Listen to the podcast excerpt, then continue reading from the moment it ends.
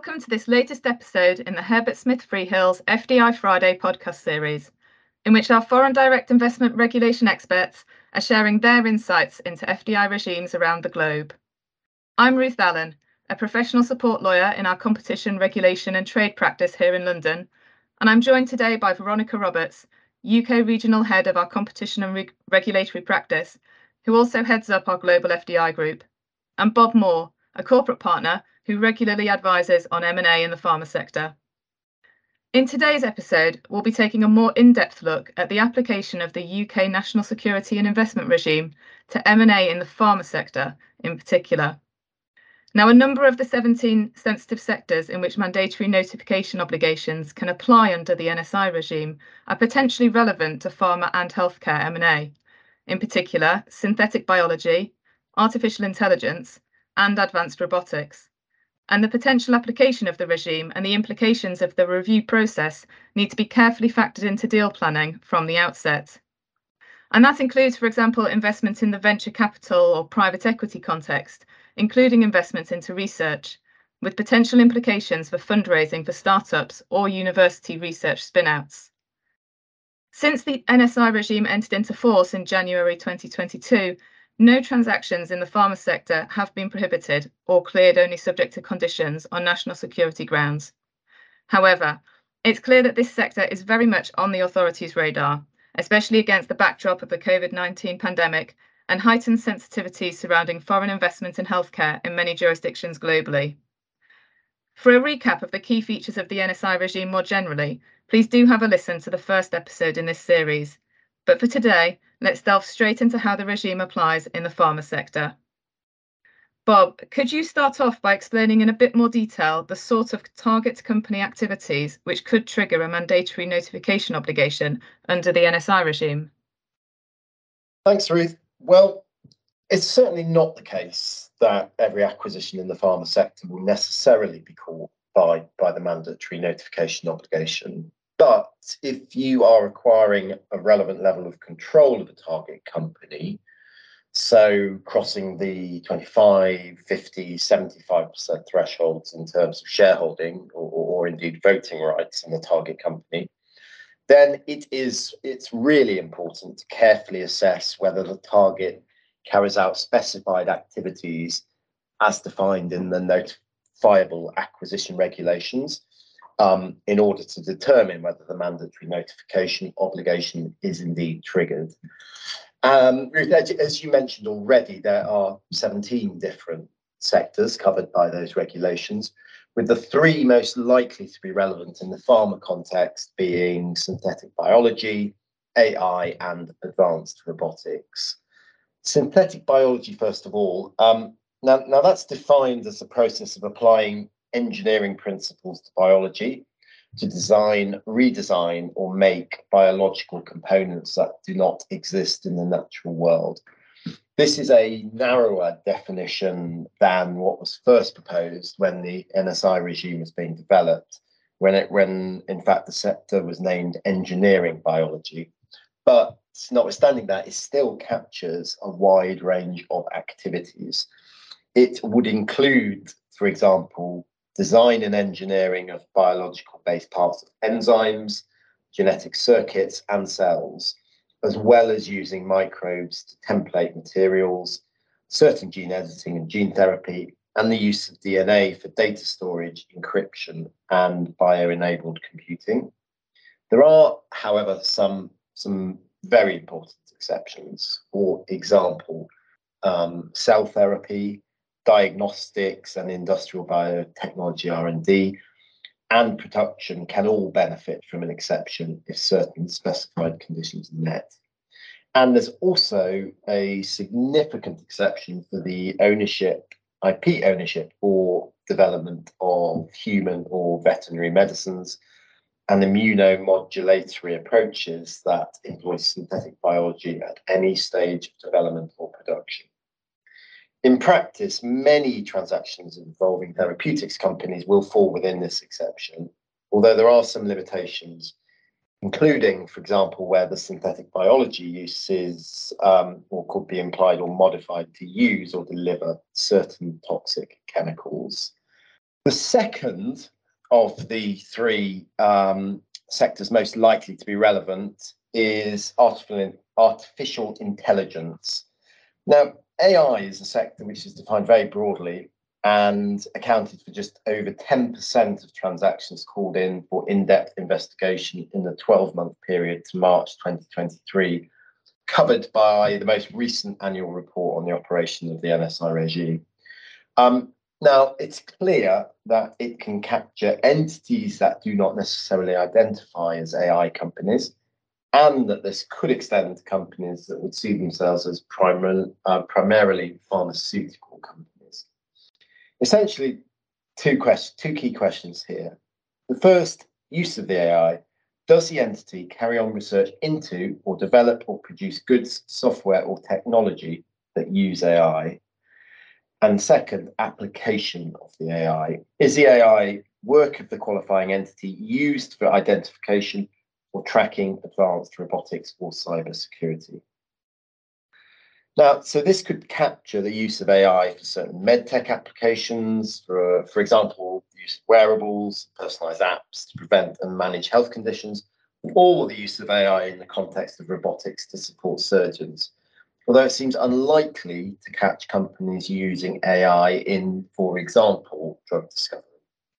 And then the third of the three is advanced robotics, um, another sensitive sector which may be relevant to M&A in the broader healthcare sector, um, particularly if you are acquiring an interest in a target company involved in the development and production of robots for use in diagnostic or surgical settings, and that is irrespective of whether AI is involved.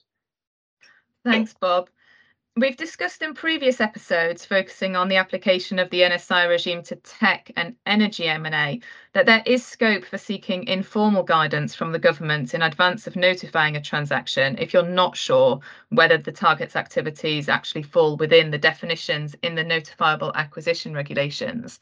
And to date, it's often proven difficult to get a clear answer in practice but there is some cause for optimism on that front, with updated guidance published back in April, which indicated that the government is becoming more willing to provide informal guidance on these issues. And that's certainly going to be good news for investors in the pharma sector as well. Um, I know that difficult questions can arise in practice um, when you're looking at those precise definitions that you just took us through, Bob.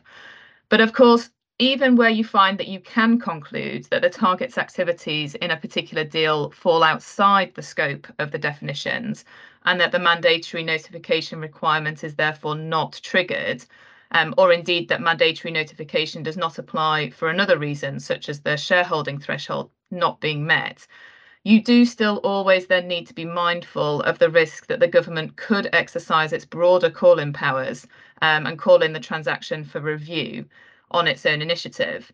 Now, that risk of call in can often mean that investors consider making a voluntary notification to the ISU, the Investment Security Unit.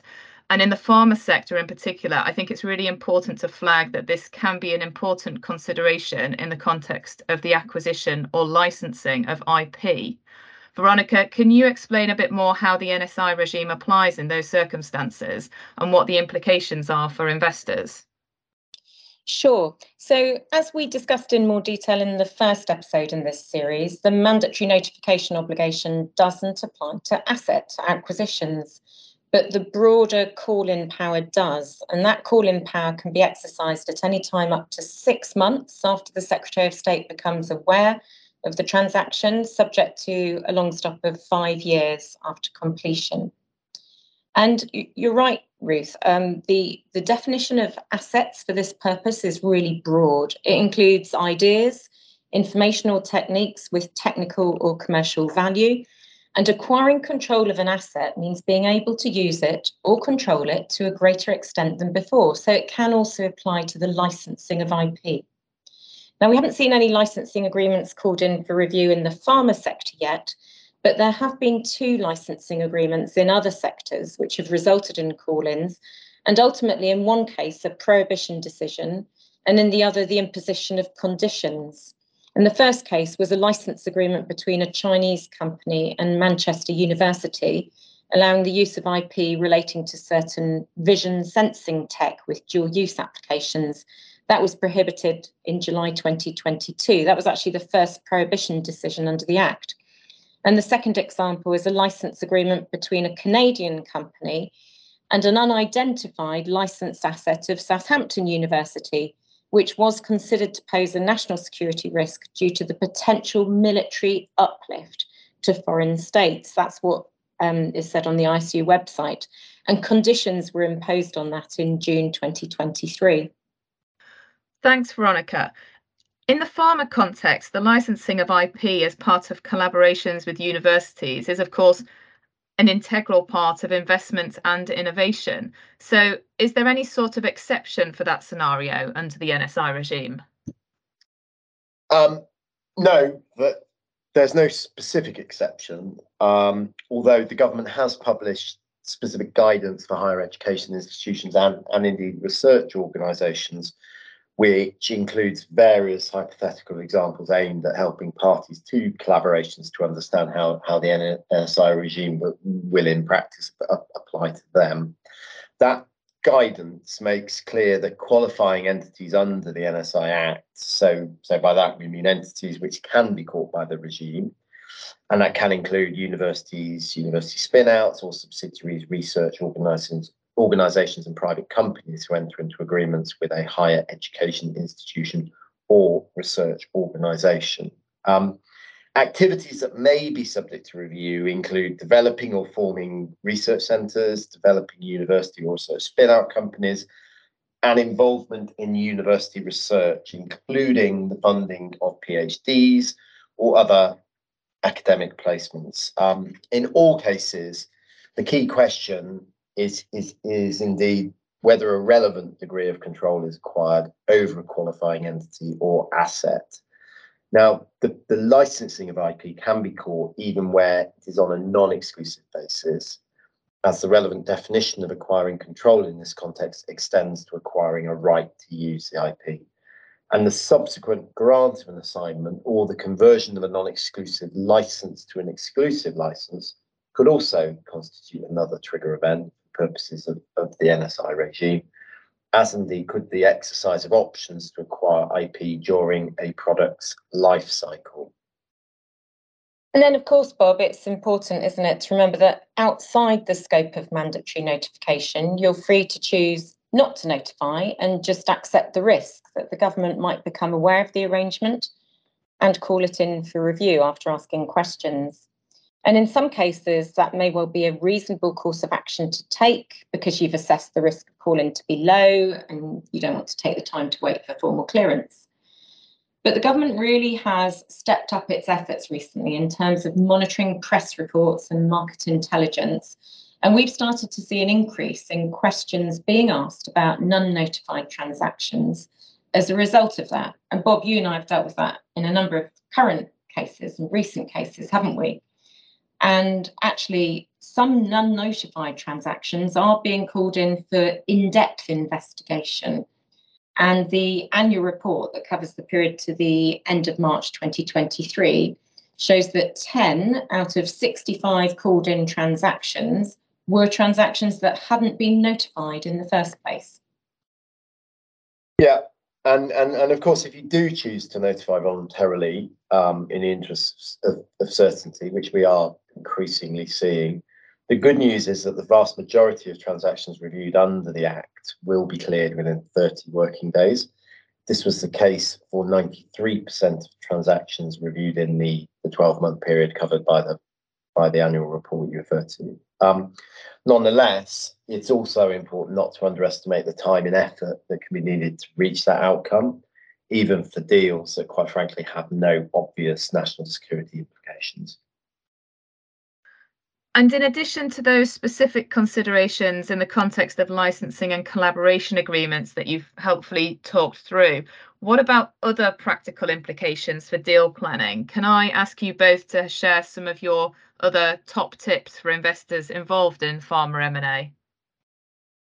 Yeah, so I'll, I'll, start, shall I? Um, I mean, it's really important at the outset to evaluate your NSI risk. So detailed due diligence is required Of course, it's important to remember that where the mandatory notification obligation applies, the sanctions for non-compliance are very significant. So the transaction will be deemed void, fines can be imposed of up to 5% of global turnover or 10 million pounds, whichever is greater. And there's also the possibility of imprisonment of individuals for up to five years, as well as director disqualifications.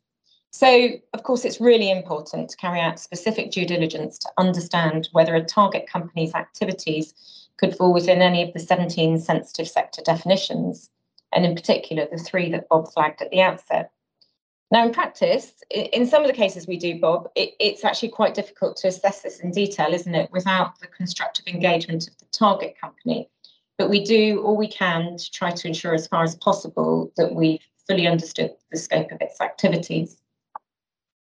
Yeah, and, and, and often, you know, it isn't a sort of a, bright line test. It is a case of apportioning risk between the parties and and um, determining how to deal with that risk. Clearly, one of the ways of doing that is through um, a condition precedent in the uh, transaction documents, or, or to the extent it is a public deal within the conditions um, to the offer being made and setting out in relation to that condition whether it is um, going to be a mandatory or a voluntary filing, and indeed um, how the process is going to work for, for the making of those submissions and cooperation between the parties to ensure that you do get a certainty and b a, um, a quick result. And then, of course, we're also thinking about merger control conditionality at that stage, aren't we? And in this sector, we, we need to remember that we've got that public interest criterion in the Enterprise Act that means the government can intervene in a merger that qualifies for review by the CMA, where they are concerned that there could be an issue about the capability to combat and mitigate the effects of public health emergencies in the UK. So that's another thing that we're sometimes talking about and considering at the outset when we're looking at conditionality. And then looking at deal timetable, because obviously that's always really important to, to get that clear or as clear as possible from the outset. Need to take any NSI review process into account. And the good news, um, as Bob mentioned earlier, is that is that almost all transactions uh, will be cleared within the first 30 working days. But where more in-depth investigation is required, the review process can take up to 105 working days, so pushing towards six months really, and, and even longer if the parties consent to an extension, which of course you would do in practice if the alternative is going to end up being a prohibition decision.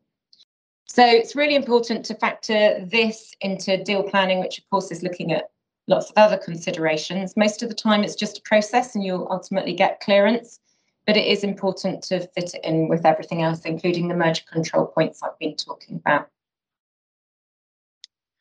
Um, and then another point is the grant of options. So, so, and I touched on this this this earlier, but but in in the context of collaboration and, and investment in research in return for future rights, there is the possibility that the exercise of options to acquire IP could constitute a trigger event under the, the NSI regime. And so it, it is important in this context to be aware that the same principles apply where you have an option to acquire rights i.e., over shares or voting rights, um, over a target company. And if the company is active in one of the 17 sensitive sectors, whilst the mandatory notification obligation is unlikely to be triggered at the time of grant of the option, but it could, and, and this is really depending on the degree of control acquired, be the case that mandatory notification and clearance is required before that option can actually be fully and properly exercised. So that's something else to bear in mind. Um, also worth flagging um, are the potential implications of the NSI regime for venture capital fundraising for university-based research. Um, raising funding for for um, research to further um, innovative pharma or healthcare projects um, could result in mandatory filings if one or more of the investors acquires the necessary degree of control over an entity and the research involves a sensitive sector such as synthetic, um, synthetic biology or AI. Now, in, in, in our experience, carrying out the necessary NSI analysis and submitting a mandatory notification here is most likely going to slow down venture capital follow on transactions by around two to four weeks, even as we said earlier, where, where the case seems very straightforward and no national security concerns are likely to arise. And indeed, if there is any change in shareholding or investment syndication during this period, there, there could be a, a further delay because you would need to update the notification. And of course, this has the potential to cause difficulties in practice if the company is seeking investment, um, for instance, because it is running out of money. And then in some cases, Bob, we, we see that there could potentially be national security issues. And so we need to start thinking about that from the outset. Sometimes we think about pre baking potential remedies actually into the transaction. So, for example, one standard remedy that we see is placing a prohibition on the amount of information that's going back to the investor. So that, that's the sort of thing that you can pre-bake into transaction documentation as well.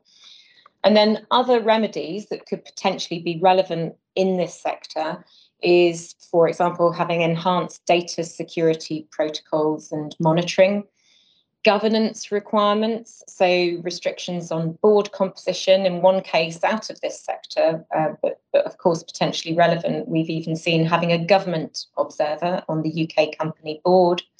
We've also seen remedies about maintaining HQ in the UK, having certain headcount.